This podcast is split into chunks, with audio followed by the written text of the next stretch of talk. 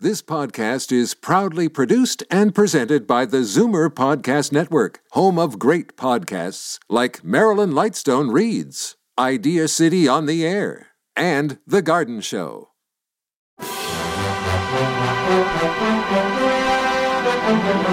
It's Zoomer Radio's Theater of the Mind with Frank Proctor. Open your mind as we fill your head with amazing thrills, chills, and laughs. Theater of the Mind. The best love programs from radio's golden age. Only on Zoomer Radio. Now, here is your master storyteller, Frank Proctor. Well, thank you, and welcome to the show. We begin tonight with a visit with Sergeant Joe Friday, ably played by Jack Webb, who also was the producer of the series Dragnet. You wouldn't right off the bat ascribe Jack Webb with a history of comedy, but in actual fact, he starred in the Jack Webb Show, a half hour comedy that had a limited run on ABC radio back in 1946. By 1949, he had abandoned comedy for drama and starred in Pat Novak for Hire, a radio show about a man who worked as an unlicensed private detective. The program co starred Raymond Burr. Pat Novak was notable for writing that imitated the hard boiled style of such writers as Raymond Chandler. Get a load of some of the lines that were used. Uh, quote, she drifted into the room like 98 pounds of warm smoke. Her voice was hot and sticky, like a furnace full of marshmallows. I love that. Well, let's see what's going on in Los Angeles that needs the help of Sergeant Joe Friday.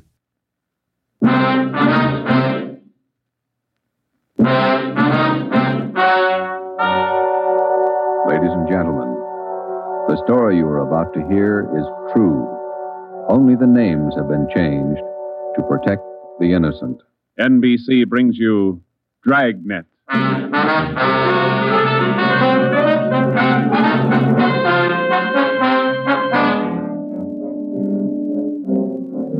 You're a detective sergeant. You're assigned to homicide. Somewhere in the tangled web of your city, there's a killer on the loose. A young woman has been brutally murdered. The weapon, a steel bludgeon. Your job is to get him. Dragnet, the documented drama of an actual crime investigated and solved by the men who unrelentingly stand watch on the security of your home, your family, and your life. For the next 30 minutes, in cooperation with the Los Angeles Police Department, you will travel step by step on the side of the law through an actual case from official police files. From beginning to end, from crime to punishment. Dragnet is the story of your police force in action.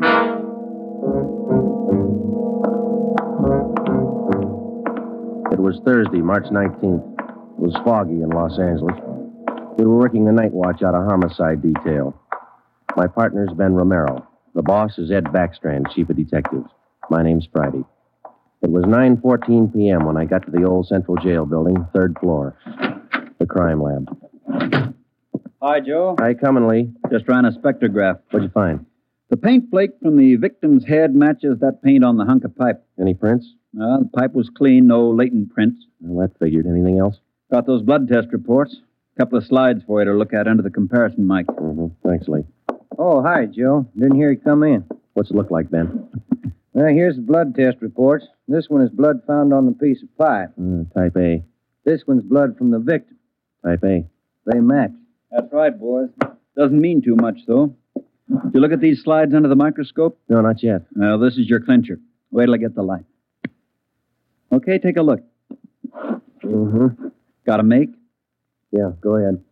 Well, this slide here on the right, Mm-hmm. that's a slice of hair from the victim's head. On the other slide is hair found on the steel pipe. Yeah. She had wavy hair. Both specimens are flat. Same hair, Joe. Got anything on that piece of pipe, Lee? Mm, nothing. Just ordinary steel pipe, 14 inches long. What else you got? The plaster impressions of those footprints we found by the body. Here they are. Oh, crepe sole? Tennis shoes, new one, size 9, good impression. Ground was soft. Man about 150 pounds, according to the length of stride, roughly about 5 feet 10 inches tall. Yeah, new shoes, all right. You can still read the manufacturer's label. That's right, made by the Sport King Company. Well, that's something to follow up. Yeah, sure, you could start with the tennis courts. Only about a thousand or so in L.A. Maybe you'd rather track down the brand. These particular tennis shoes are the biggest sellers in the country. Yeah. Where'd you like to start, Minneapolis or Pullman, Washington? What about that glove? Yeah, you might look for a missing glove. Yeah. They go well with the shoes, just about as common. White cotton work gloves with a blue top. Here's the right glove, you find the left one. Blood on a glove? Type A. Well, that's good evidence, Jones, but where's the lead? Now, look, I don't ask you to pay my parking tickets. You want to see blow ups? Okay. Right over here. Uh, yeah. This is the vacant lot where they found the body. Yeah, that's right. Here's a close up of her showing the location of the murder weapon, the glove, and the footprints relative to the position of the body. Looks as bad as yesterday. Sure did work her over, didn't The rest of these are morgue shots. Interested? No, I checked them this morning. Once is enough, Lee. Yeah, that winds it, boy. You want to go over the stuff in her purse again? he? You find anything more? No, nothing you haven't seen already. The usual makeup, comb, barrette. That's a hair clip. Few cheap stones in it. Loose change, a quarter, nickel, few pennies.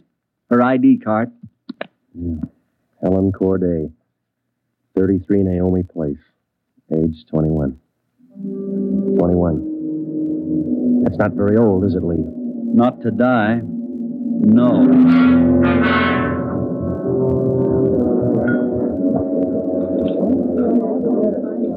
Helen Corday. Who could kill Helen Corday? Why? Why do you say that, Mr. Meyer? Well, p- people kill for money. They, they kill for love. Helen Corday had none of these. No boyfriend? Not in here. No, she was a good worker. Five different waitresses the union sends me one month. Five! Did the union send Helen to you? Oh, sure, sure. All the girls come from the union, but none like Helen. Oh, she was sweet, honest, and courteous. Mr. Meyer, did you know anything about her personal life? Only that she was a good worker. Everything else she took home with her from this place. Did she ever mention any men to you, anyone at all? No gentleman, not one. No. How much money did she make here?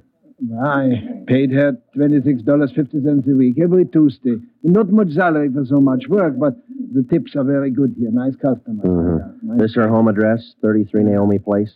33 Naomi, yeah, that's right, yeah. Thank you very much, Mr. Meyer, for your time. I wonder what kind of a person does things like that. Who could kill Helen Corday? Everybody liked Helen. Helen Corday? I never liked her. Come on in the office, boys, where we can talk. Never liked her 'cause I never knew her. You the head of the union? I'm just a steward. I know most of the girls. This Corday girl, what was she? What she look like? Small brunette, about five three. Uh, here's a picture. Yeah, pretty girl, wasn't she? Oh, sure, sure. Placed her out at Otto's place. Nice little Dutch fella, Otto Meyer. That's right. He seemed to think quite a lot of her. Hey, Yeah, she was a fine worker. Oh, sure.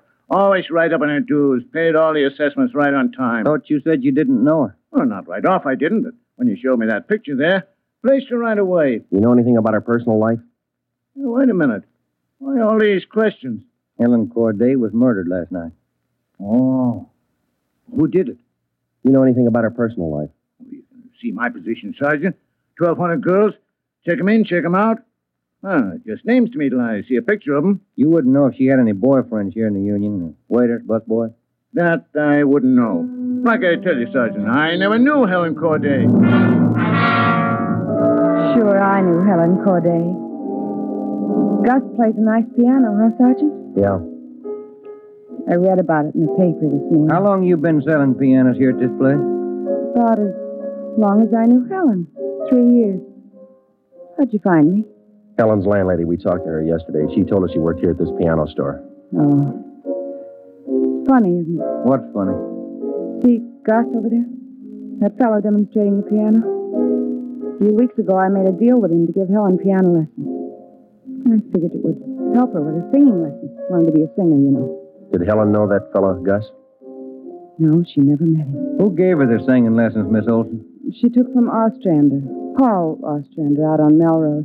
A lot of movie people used to take from him. What do you know about her personal life? How do you mean? Does she have any boyfriends? Well, yes. You don't seem sure, Miss Old. Well, it's just that I don't know. I never asked Helen, but she did have a few dates with Paul Ostrander. I don't think she was serious. How about Ostrander? Gee, I, I don't know, Sergeant. I don't want to involve anybody. You want to help us find the killer, don't you? Yes, but if you're thinking Paul Ostrander did it, no, I'm sure he didn't kill her.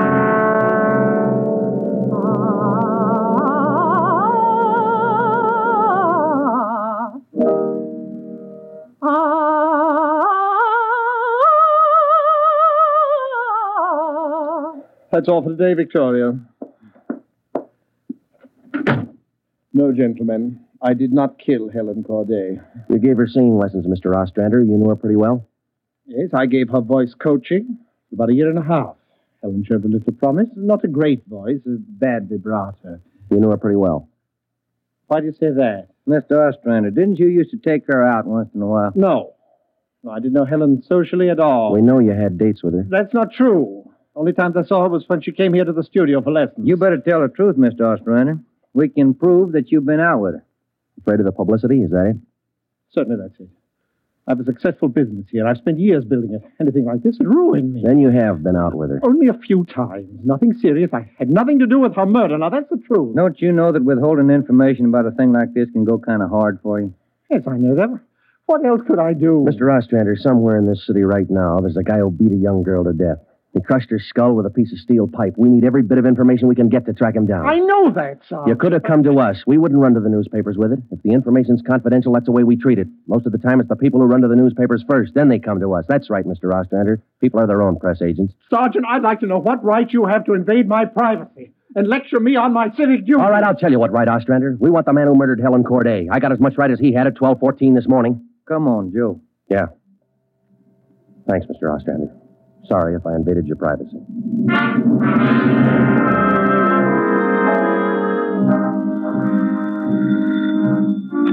Chief of Detectives Office, Hannon. No, I'm sorry, ma'am. You got the wrong extension. Try 2511. You're welcome. Hi, Friday, Romero. Chief's been looking for you. Thank you, Mike. Come on, Joe.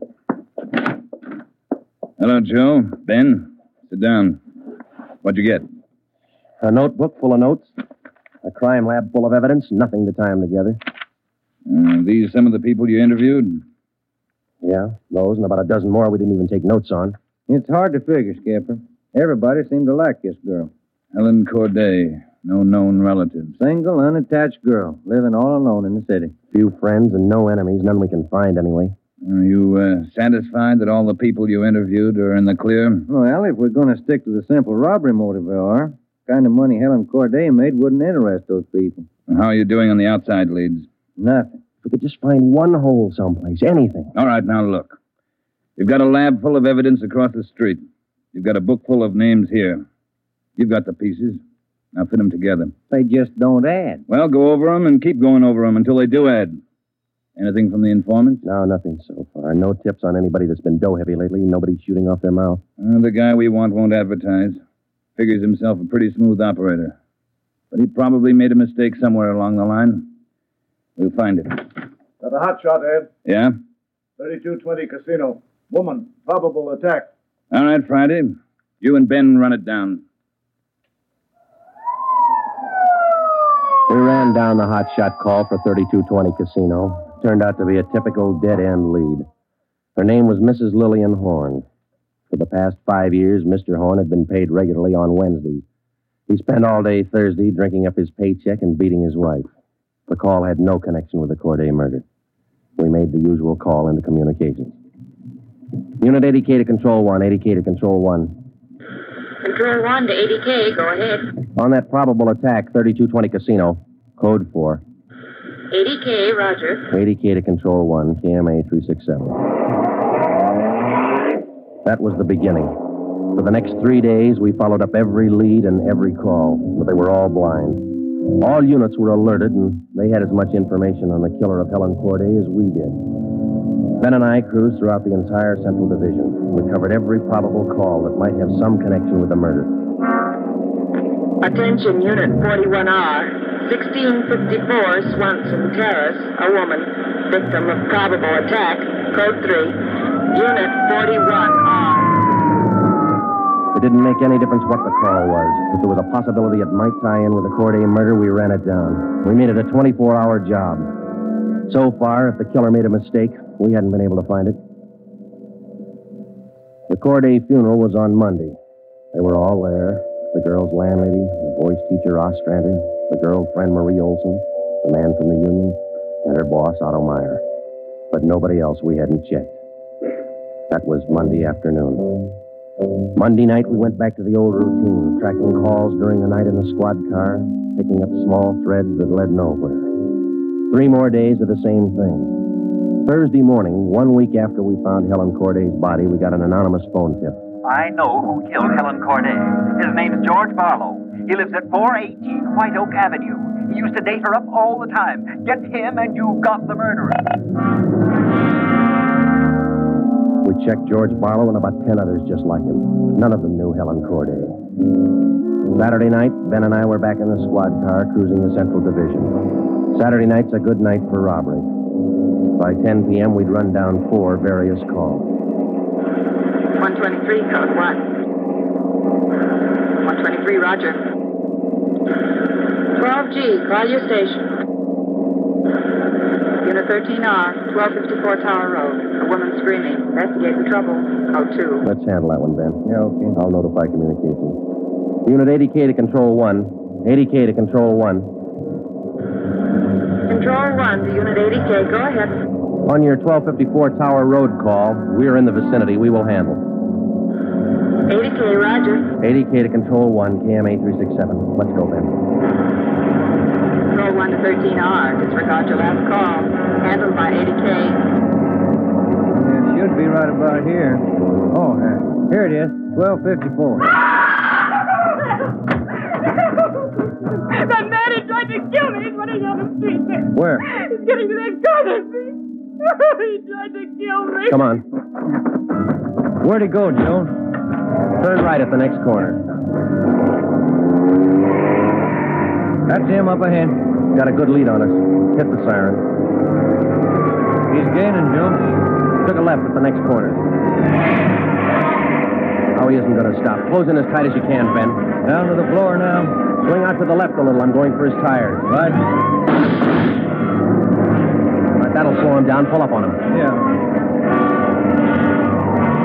All right, you. Keep both hands on that wheel and get over to the curb.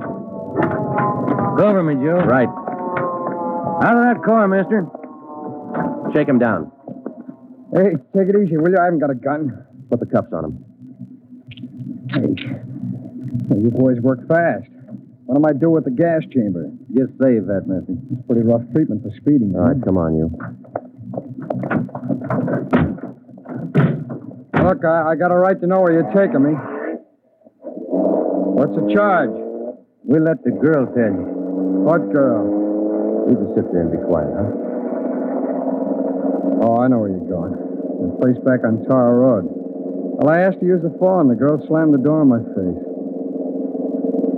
I don't know what you cops are trying to prove. I just wanted to use the phone, that's all. I even tried to scare her a little. I, I told her I'd hit her over the head if she didn't let me use the phone. It's a laugh, huh? All right, you get out.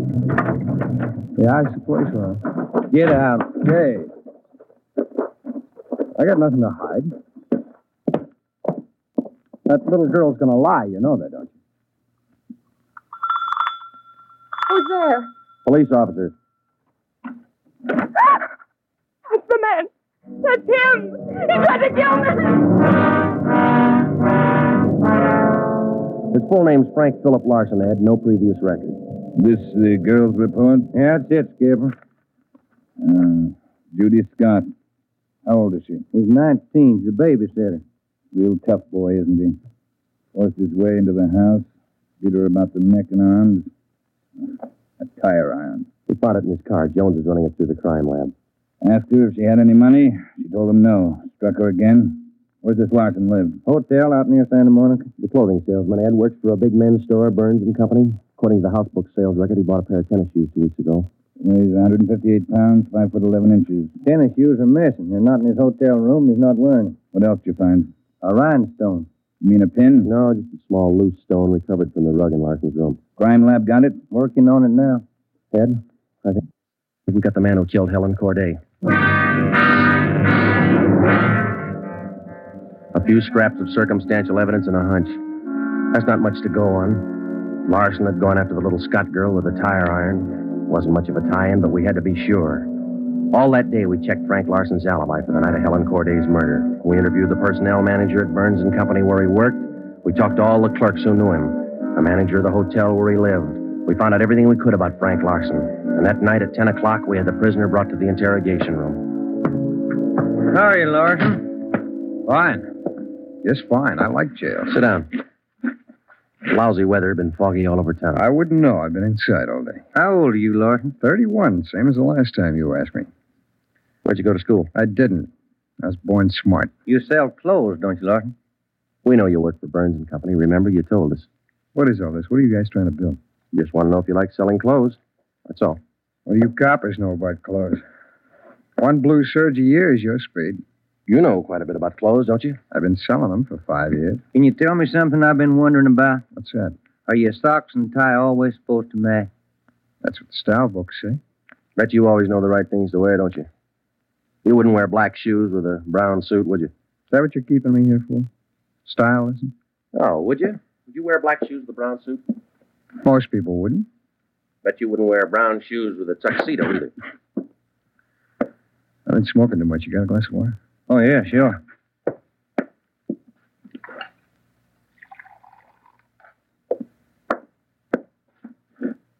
There you are, Larson. Thanks. That's good and cold. How about it? Would you ever wear brown shoes with a tux? Nobody would. That's a navy blue flannel you got on there, isn't it? Yeah. It's a good looking suit. Stop around sometime. Get you a good deal. Suit like that flannel there you're wearing. You'd never wear tennis shoes with an outfit like that, would you?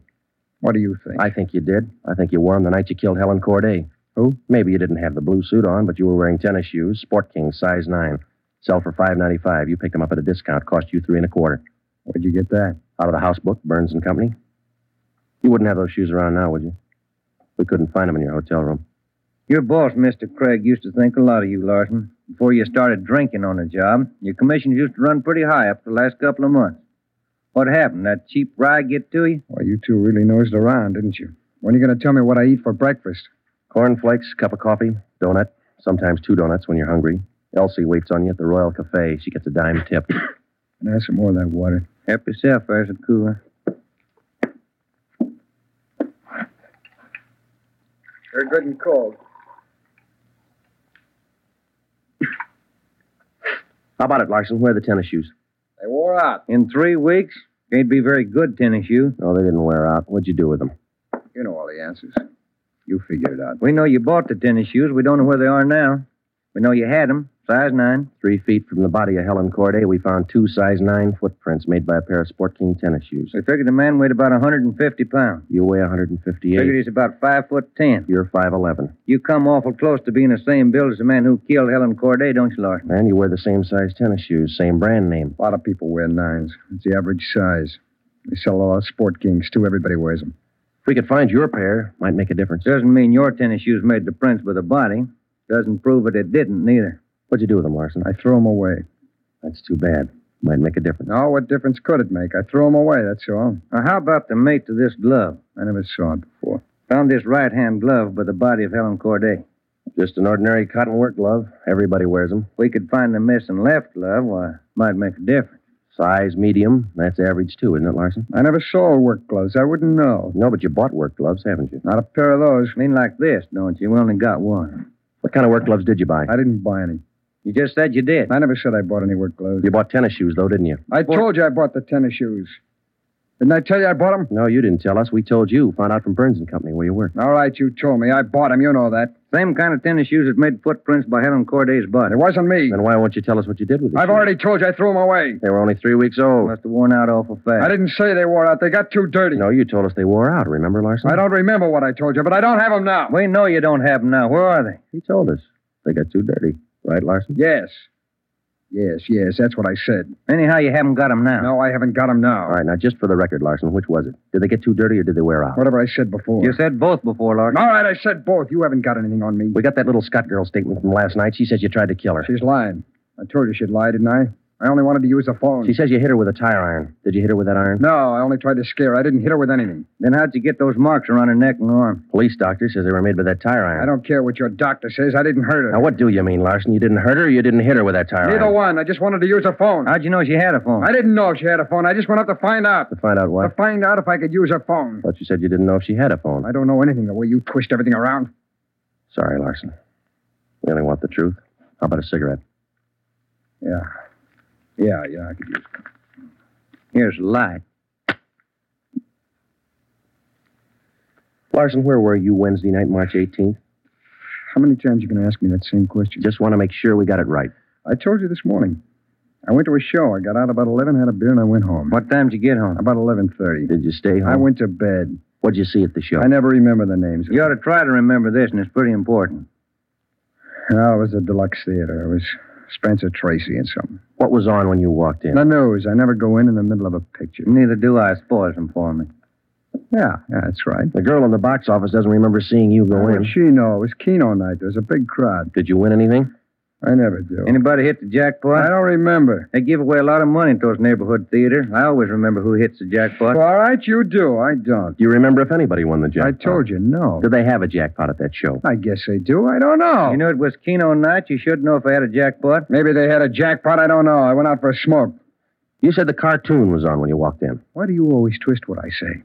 I told you the news was on when I went in. You remember anything about the It newsroom? was ten days ago. How do I know it was in it? I only know it was a newsreel. That's all. You're lying, Larson. We checked your alibi. The manager of the theater had to cut the newsreel Wednesday night because the show was running long with Keno night. You didn't go to the show Wednesday night, did you? All right, maybe I didn't. I don't remember. What's the difference? The difference is you could have been in that vacant lot the same night, the night Helen Corday was murdered. I didn't kill her. You can't prove I did. Interrogation room Friday. Hiya, Jones. It did, huh? You're positive. Uh huh. Yeah. Okay. Thanks, Lee. Sure, you don't want to tell us what you did with those tennis shoes? I'm not going to go back over all that. I've told you guys all I'm going to tell you. You know how the Corday girl was murdered? How would I know? I don't know anything about it. She was on her way home from work, as usual, about midnight. Of course, you were home in bed about that time. But you didn't go to the show that night, Larson. On her way home, Helen Corday always took a shortcut across a vacant lot. She was about halfway through the lot when the murderer tried to grab her purse. She screamed and he struck her. Hit her several times with a piece of steel pipe 14 inches long. He beat her to death with that piece of steel pipe. Then he dropped the pipe in the right hand cotton work glove. He left two footprints, size nine, Sport King tennis shoes. I know all that. Well, here's something you don't know. When the killer scooped the paper money out of that girl's purse, he accidentally took along a loose rhinestone, a stone that fell out of a cheap barrette in the bottom of her bag. He carried that stone home with him. When he reached in his pocket to pull out the money he stole from her, the rhinestone fell on the floor. So? We found that rhinestone on the rug in your hotel room. Well, I haven't lived in that hotel room all my life. Maybe the tenant before me dropped it there. No, not this one. We checked the cement that held it in that barrette. It matches the glue on the stone. No, Larson, that rhinestone came from the hair clip that Helen Corday wore before she was murdered. And that's enough to take you to the district attorney with. What am I supposed to say? We want you to tell us the truth. Why did you kill Helen Corday? Yeah. You want the sandwiches and coffee now, Sergeant? Bring 'em in, Mike. Looks like we're going to be here a long time. Yeah, I brought you ham, cheese, and liverwurst, and some fruit. The coffee's black, cream and sugar on the side. Oh, Mm, thank you, Mike. Ah, it looks good. What kind you want, Larson? Ham, cheese, or liverwurst? Oh, not hungry? Okay. Sandwich, Joe? No, thanks. I think I'll have an apple, huh? Yeah. Oh. I fixed you a plate there, Larson. Oh, coffee's right here.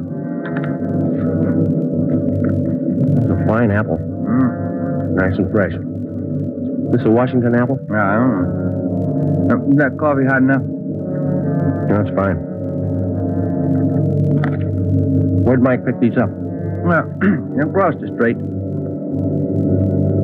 Eddie's? No, huh? Oh, tastes good. Well, drink your coffee anyway, Larson. It's getting cold. All right! I didn't want to kill her. She screamed and I hit her. All I wanted was her purse. That's all I wanted. She, she wouldn't give to me.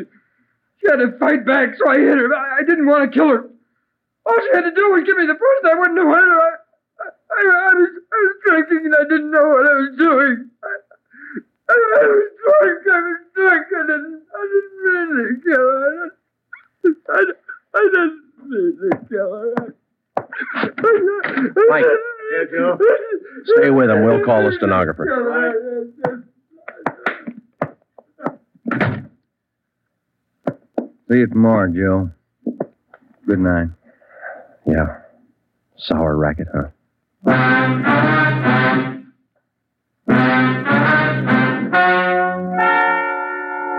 The story you have just heard is true. Only the names were changed to protect the innocent. Frank Philip Larson was tried and convicted of murder in the first degree. He was executed in the lethal gas chamber at the state penitentiary.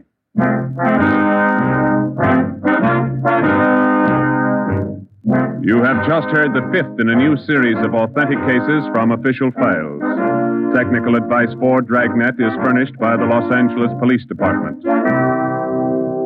Stay tuned for Bud Abbott and Lou Costello next on Theater of the Mind. Time now for two guys who made a lot of money in the late 40s and early 50s. As a matter of fact, in 1942, exhibitors voted them the top box office stars in the country, and their earnings for the fiscal year were $789,000 and change. The team did a 35 day tour during the summer of 1942 to promote and sell war bonds. The Treasury Department credited them with $85 million in sales. Now, Bud Abbott and Lou Costello and the Christmas show at the height of their popularity.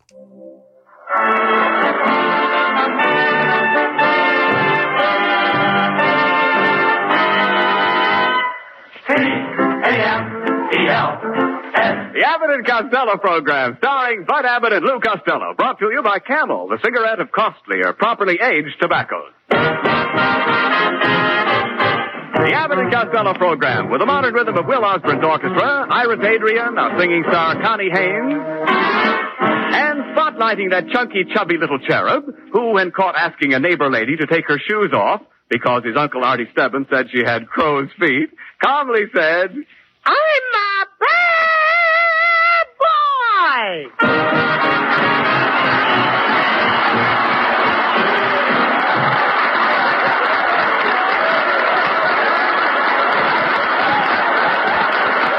Well, well, Costello,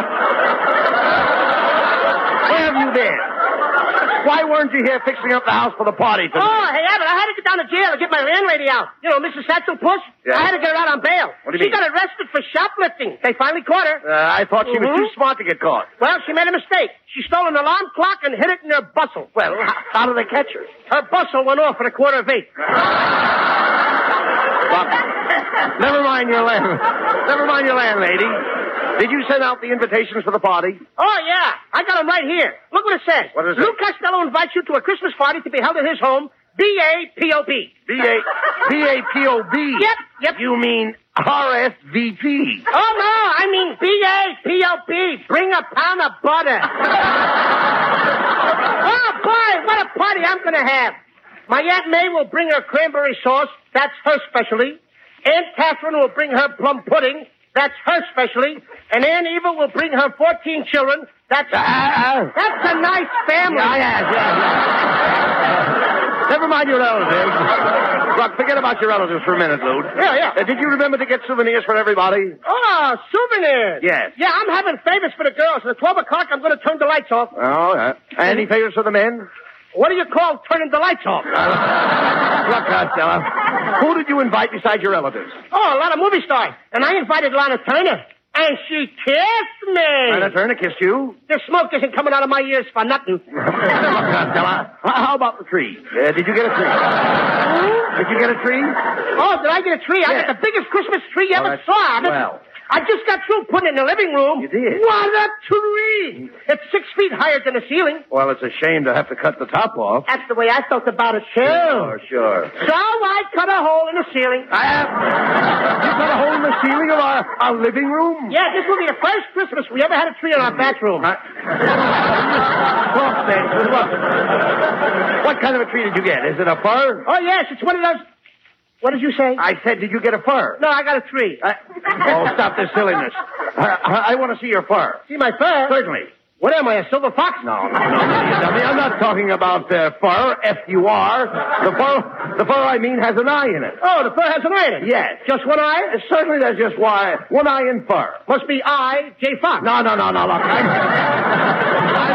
I'm, I'm, please, stand still when I'm talking to you. Yes, sir. Mm-hmm. I'm talking about a fir tree. Now, will you quit talking about the fur with you in it?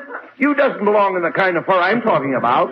I doesn't belong in that kind of fur? Oh, yes, I belongs in it, but uh, you doesn't. Well, Uh, why should you belong in fur if I doesn't? I happen to look better in fur than you do. I'm prettier than you. I'm cuter than you.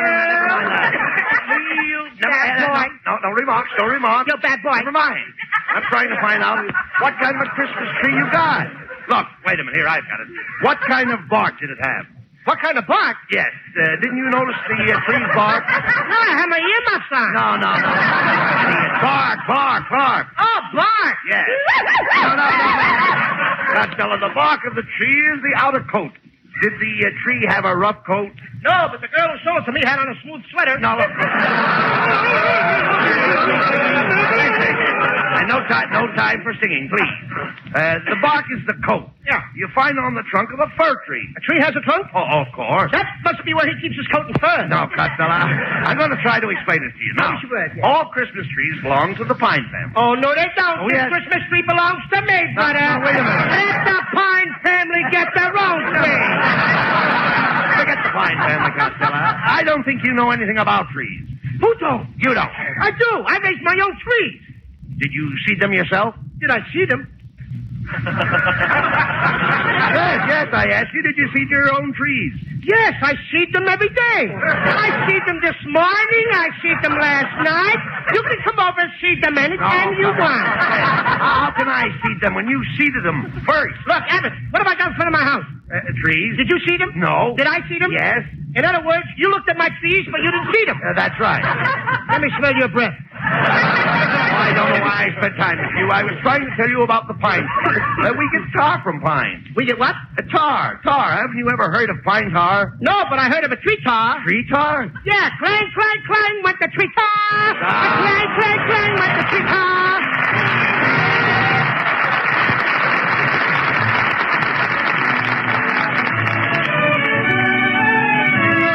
As a Christmas present to her camel fans, lovely Connie Haynes repeats the song she helped make so popular.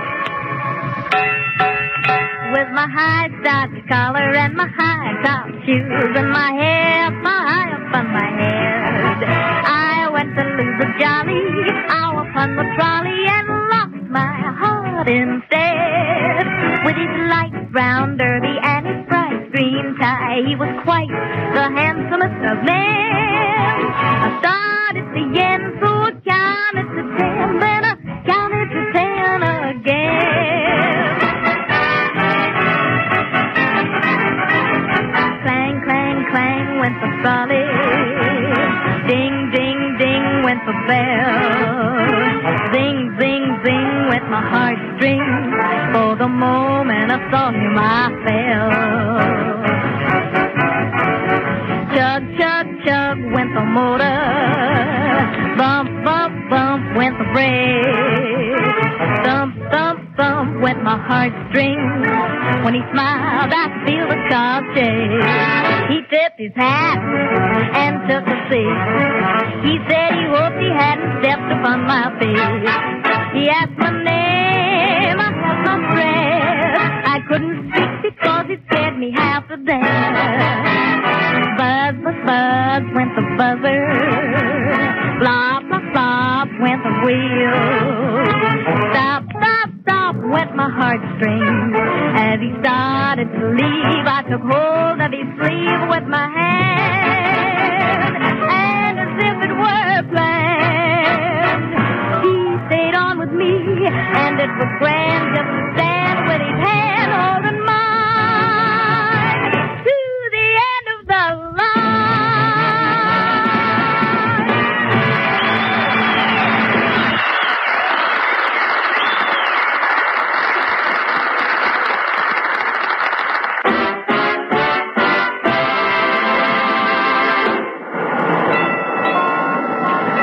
Costello, what did we have to come downtown for? Oh, I gotta get some more spaghetti, Abbott, so I can finish trimming my Christmas tree. I couldn't find any tinsel this year, so I'm trimming a tree with spaghetti. And boy, does it look beautiful! Oh, what's beautiful about trimming a tree with spaghetti? Every time I plug it in, the meatballs light up. There you go. There you go with that silliness again. Hey, Adam, look who's in the car. It's that movie actress, Betsy May Mucho. Hello, Miss Mucho. Hello, boys. Gee, I'm glad I saw you. I want to invite you to my Christmas party tonight, Miss Mucho. Oh, I'm very sorry, but I have to go down to Los Angeles. I'm having a dinner party at the Ambassador Hotel. The Ambassador Hotel. Oh, sure, Abbott. You know where the Ambassador is. That's the home of the Cuckoo Nut Groove. Oh, it's going to be a thrilling dinner. Yeah. We're going to have crab louis and steamed clams. Clum. Yes, don't you just adore clams? No, I'd rather have a plate of Freud oysters. Well, I must be skedaddling along. I beg your pardon? I must be skedaddling along. Oh, Well- we the same. Gesundheit. I sure knock off those Spanish words, don't I? Well, that's one turn down for your party.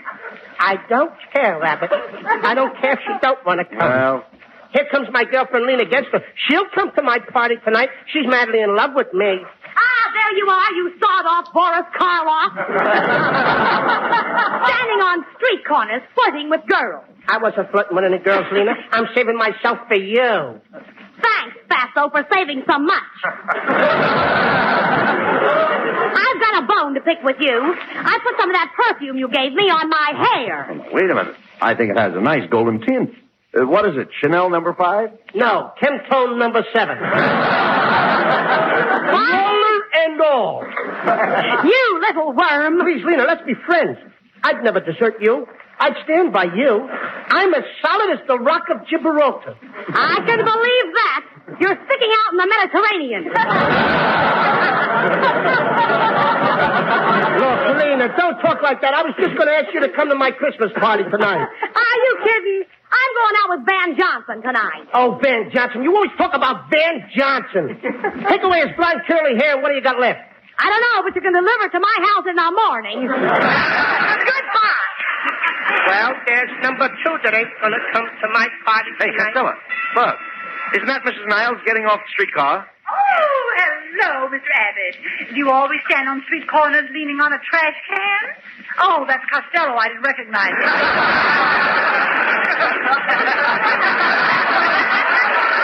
him. he, he looks like the third day at the last weekend.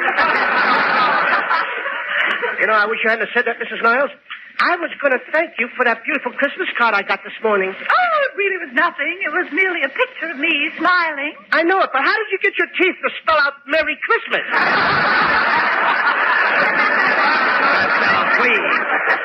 Now stop that, or Mrs. Niles won't come to your party. I wouldn't come to his party anyway. I always run around with younger people. It helps me to keep young. Oh, in fact, I dread to think of life at 70. Why? What happened then? I've had enough of you. Goodbye. Well, it looks like you're not going to have any party. That's the third turn down you've had. I don't care, Rabbit. Uh, Let's go home. I'm going to call up some of my other friends. I'll get somebody to come. Here, come on, let's grab this cab. Cabby, drive us to North Hollywood. North Hollywood? What's the matter with Glendale? There's nothing wrong with Glendale. I don't live there. Oh, Glendale ain't good enough for you, huh? go on, go on, Costello. Say it. Glendale is a one-horse town. Glendale ain't a one-horse town. Oh, then why did I lose my job with the city street department? go on. Go on, don't stand there. Say it. Say, tell people I'm not a citizen of Glendale. Go on, say I never even voted. You voted, you voted, you voted. Three times, huh? go on, go on. Start a rumor. Tell everybody I got paid when I voted. Melonhead, you didn't get a cent for voting. Oh, the six dollars they gave me was for a dog light. Oh, now I'm a dog, huh? Tell everybody I'm a dog. Throw me a piece of liver. I wouldn't throw you my liver. What's the matter with your liver? All right, you tell me what's wrong with my liver. Get a load of this punk. Now, he wants me to go to school for four years, study day and night to be a doctor, just so I can tell him what's wrong with his liver. Melonhead, I don't want you to go to school. Oh, you want me to be a moron like you? Please, please, fellows, this, this is the Christmas season. Remember, peace on earth. Yeah, Melonhead, why do you have to pick on me like this? Yes, Melonhead. Have you ever heard of the expression, turn the other cheek? Boys, you're right. I feel sorry for everything I said here tonight, and I, I'd like to turn the other cheek so I can feel the humility. Costello, will you please slap me? You mean that? Yes. You mean? Oh, I slapped you before I should, didn't I? That's all right. Go ahead, slap me. Okay. Now, now, slap the other cheek. Here. Are you kidding? No. Yeah. Thanks, Costello. You know, nobody would ever believe that Melonhead would turn the other cheek. Costello? Yeah. Will you please write down on this paper here that I did? Oh, sure, sure. I, Lou Costello, slapped Melonhead on both cheeks. There you are. I suppose you're going to show this to all your friends. No. I'm going to show it to my lawyer. I'll sue you for assault. I'll sue you for battery. Get me a lawyer. Get me a judge and a jury. I'll fix you. Get me out of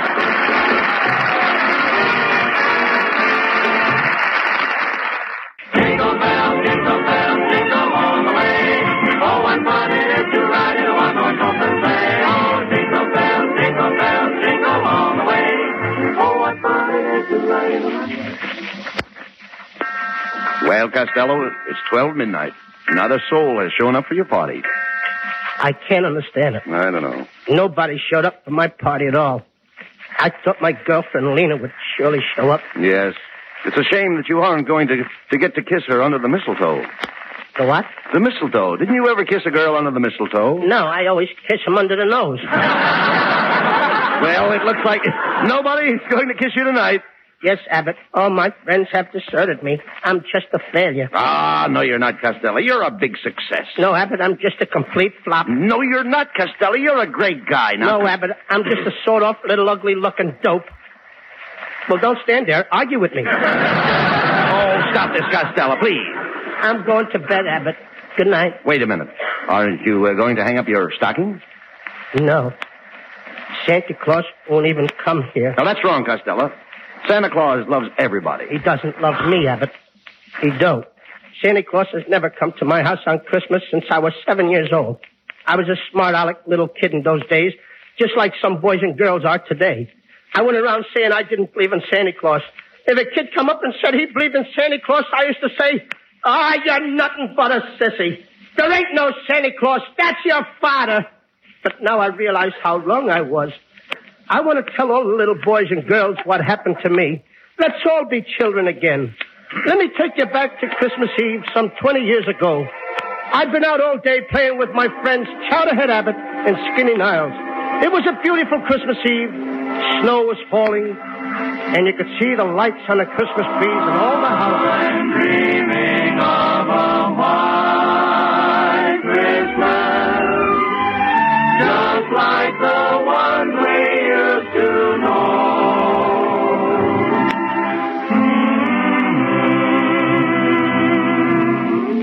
Louis, Louis Costello. Coming, Mother. Louis Costello, stop choking that cat. I'm not, I'm not talking it, Ma. I'm trying to get the money out. Well, there's no money in that cat. Oh, yes, there is. Last night when Pa was playing poker, I heard him say, everybody put money in the kitty. Oh,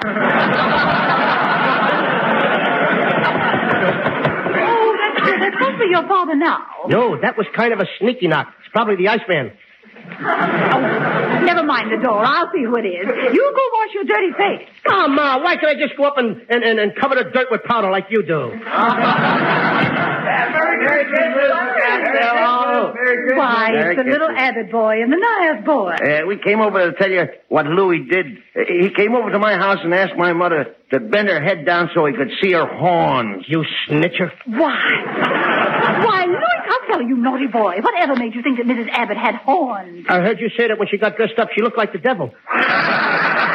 Yeah, Nanny don't. You did either, Miss Costello. Louis said my mother keeps a cat in the icebox. Why, Mrs. Niles does not keep a cat in her icebox. Then why does everybody say she's got a frozen puss? You children, stop this arguing. And, Louis, you get ready for bed right away. Santa Claus will be coming along any minute now. Good night. Gee, I can hardly wait till Santa Claus gets here. Gee, listen, Kenny. I, I hear sleigh bells. Yeah, and I can hear him walking around on the roof. He's getting ready to come down the chimney.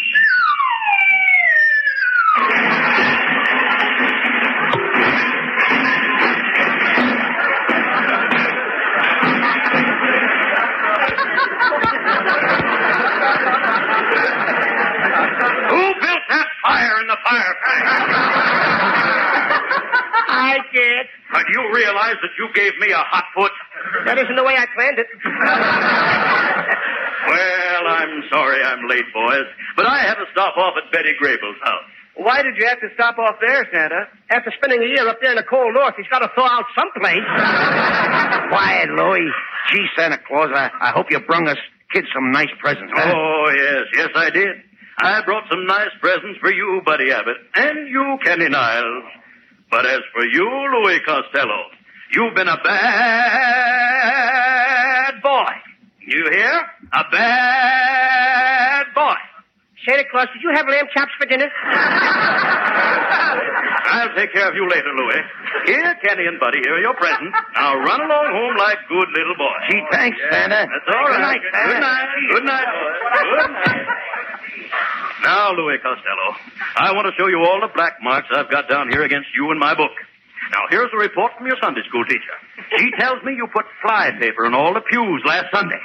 That you put a cat in the pipe organ. That you put Limburger cheese behind all the radiators. And then you put a cap from a Coca-Cola bottle in the collection box and took out 15 cents change. now, what do you say to that? I'm a busy little bee, ain't I? Silence. You haven't heard the worst. I see that a few years ago you flirted with a little girl in school. Is that true? I'm afraid it is. And is it true that you gave her your class pin? What class pin? I was only two years old. I gave her the only pin I had. All right, all right. Let, let the whole thing drop.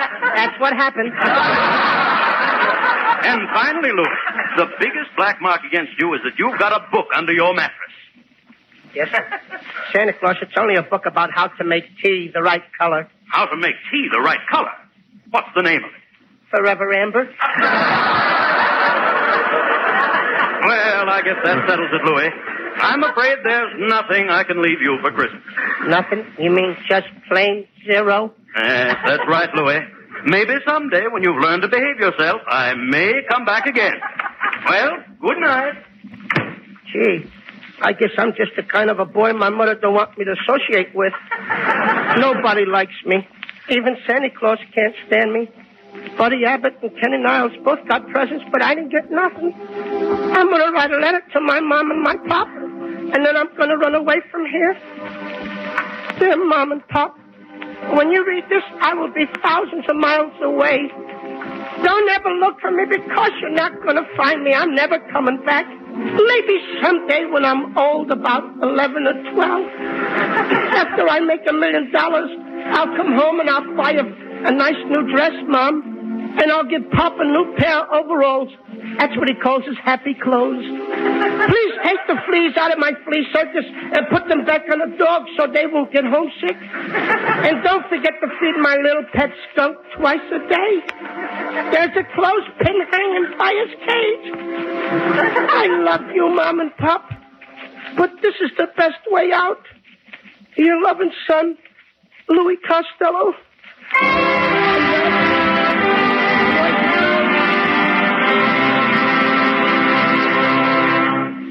Boys and girls, that happened over 20 years ago, and Santa Claus has never come back to see me to this day. Please, kiddies, take a lesson from me and be good boys and girls so that next Monday night, Christmas Eve, you won't be waiting for Santa Claus that didn't come like I've been waiting for all these years. Oh, come, Lou. I guess we'd better go to bed. Well, look, the Abbott, it's Lena, and Connie Haynes, and it's Melonhead, and Ken Niles. Oh, boy, you all came to my party. Yes, yes, and I'm here too, Louis. Santa Claus, you finally came, and you even brought your horse with you. What horse? It's me. Pardon me, Mrs. Niles. Gee, I didn't dream that anything like this was going to happen. I thought that nobody cared about me anymore. I was dreaming of a slight Christmas. I thought my friends had passed me by. Why, you know, Costello, that you're one fellow that we all think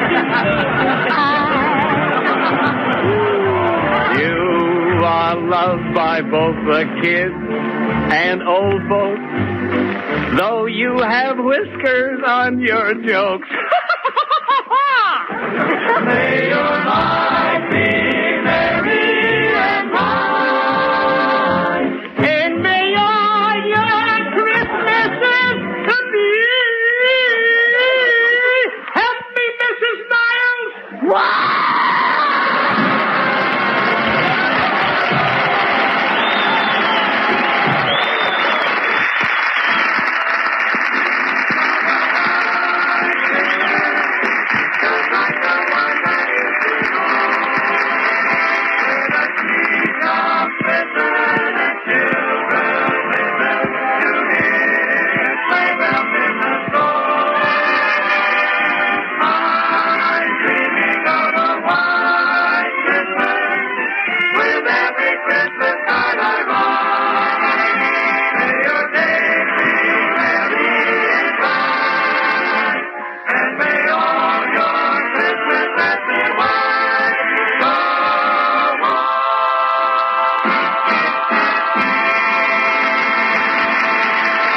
Captain Costello will be back for Camel Cigarettes in just a moment.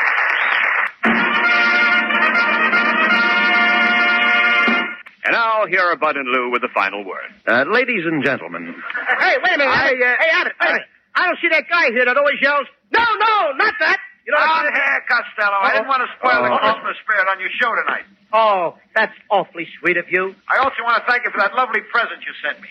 That's the best game I ever played. Game? I didn't send you any game. I sent you an autographed picture of myself.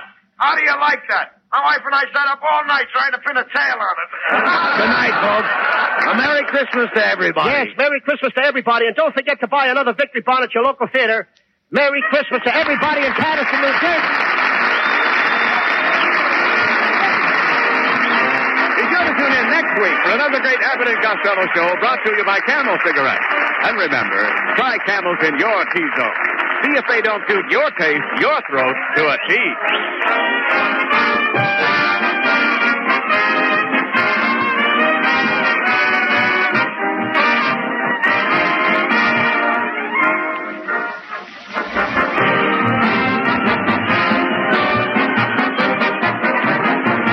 The Abbott and Costello show for Camel Cigarettes will be back at the very same time next week. Don't miss it.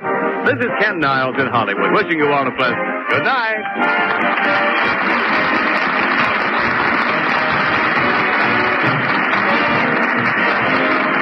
This is the National Broadcasting Company. Thank you for listening. Tomorrow it's Escape, followed by Duffy's Tavern. Thanks to Joel Schoenwell and Paul Stringer for technical support. The executive producer for Theater of the Mind is Moses Neimer. I'm Frank Proctor. Have a great night. This podcast is proudly produced and presented by the Zoomer Podcast Network, home of great podcasts like Marilyn Lightstone Reads, Idea City on the Air, and The Garden Show.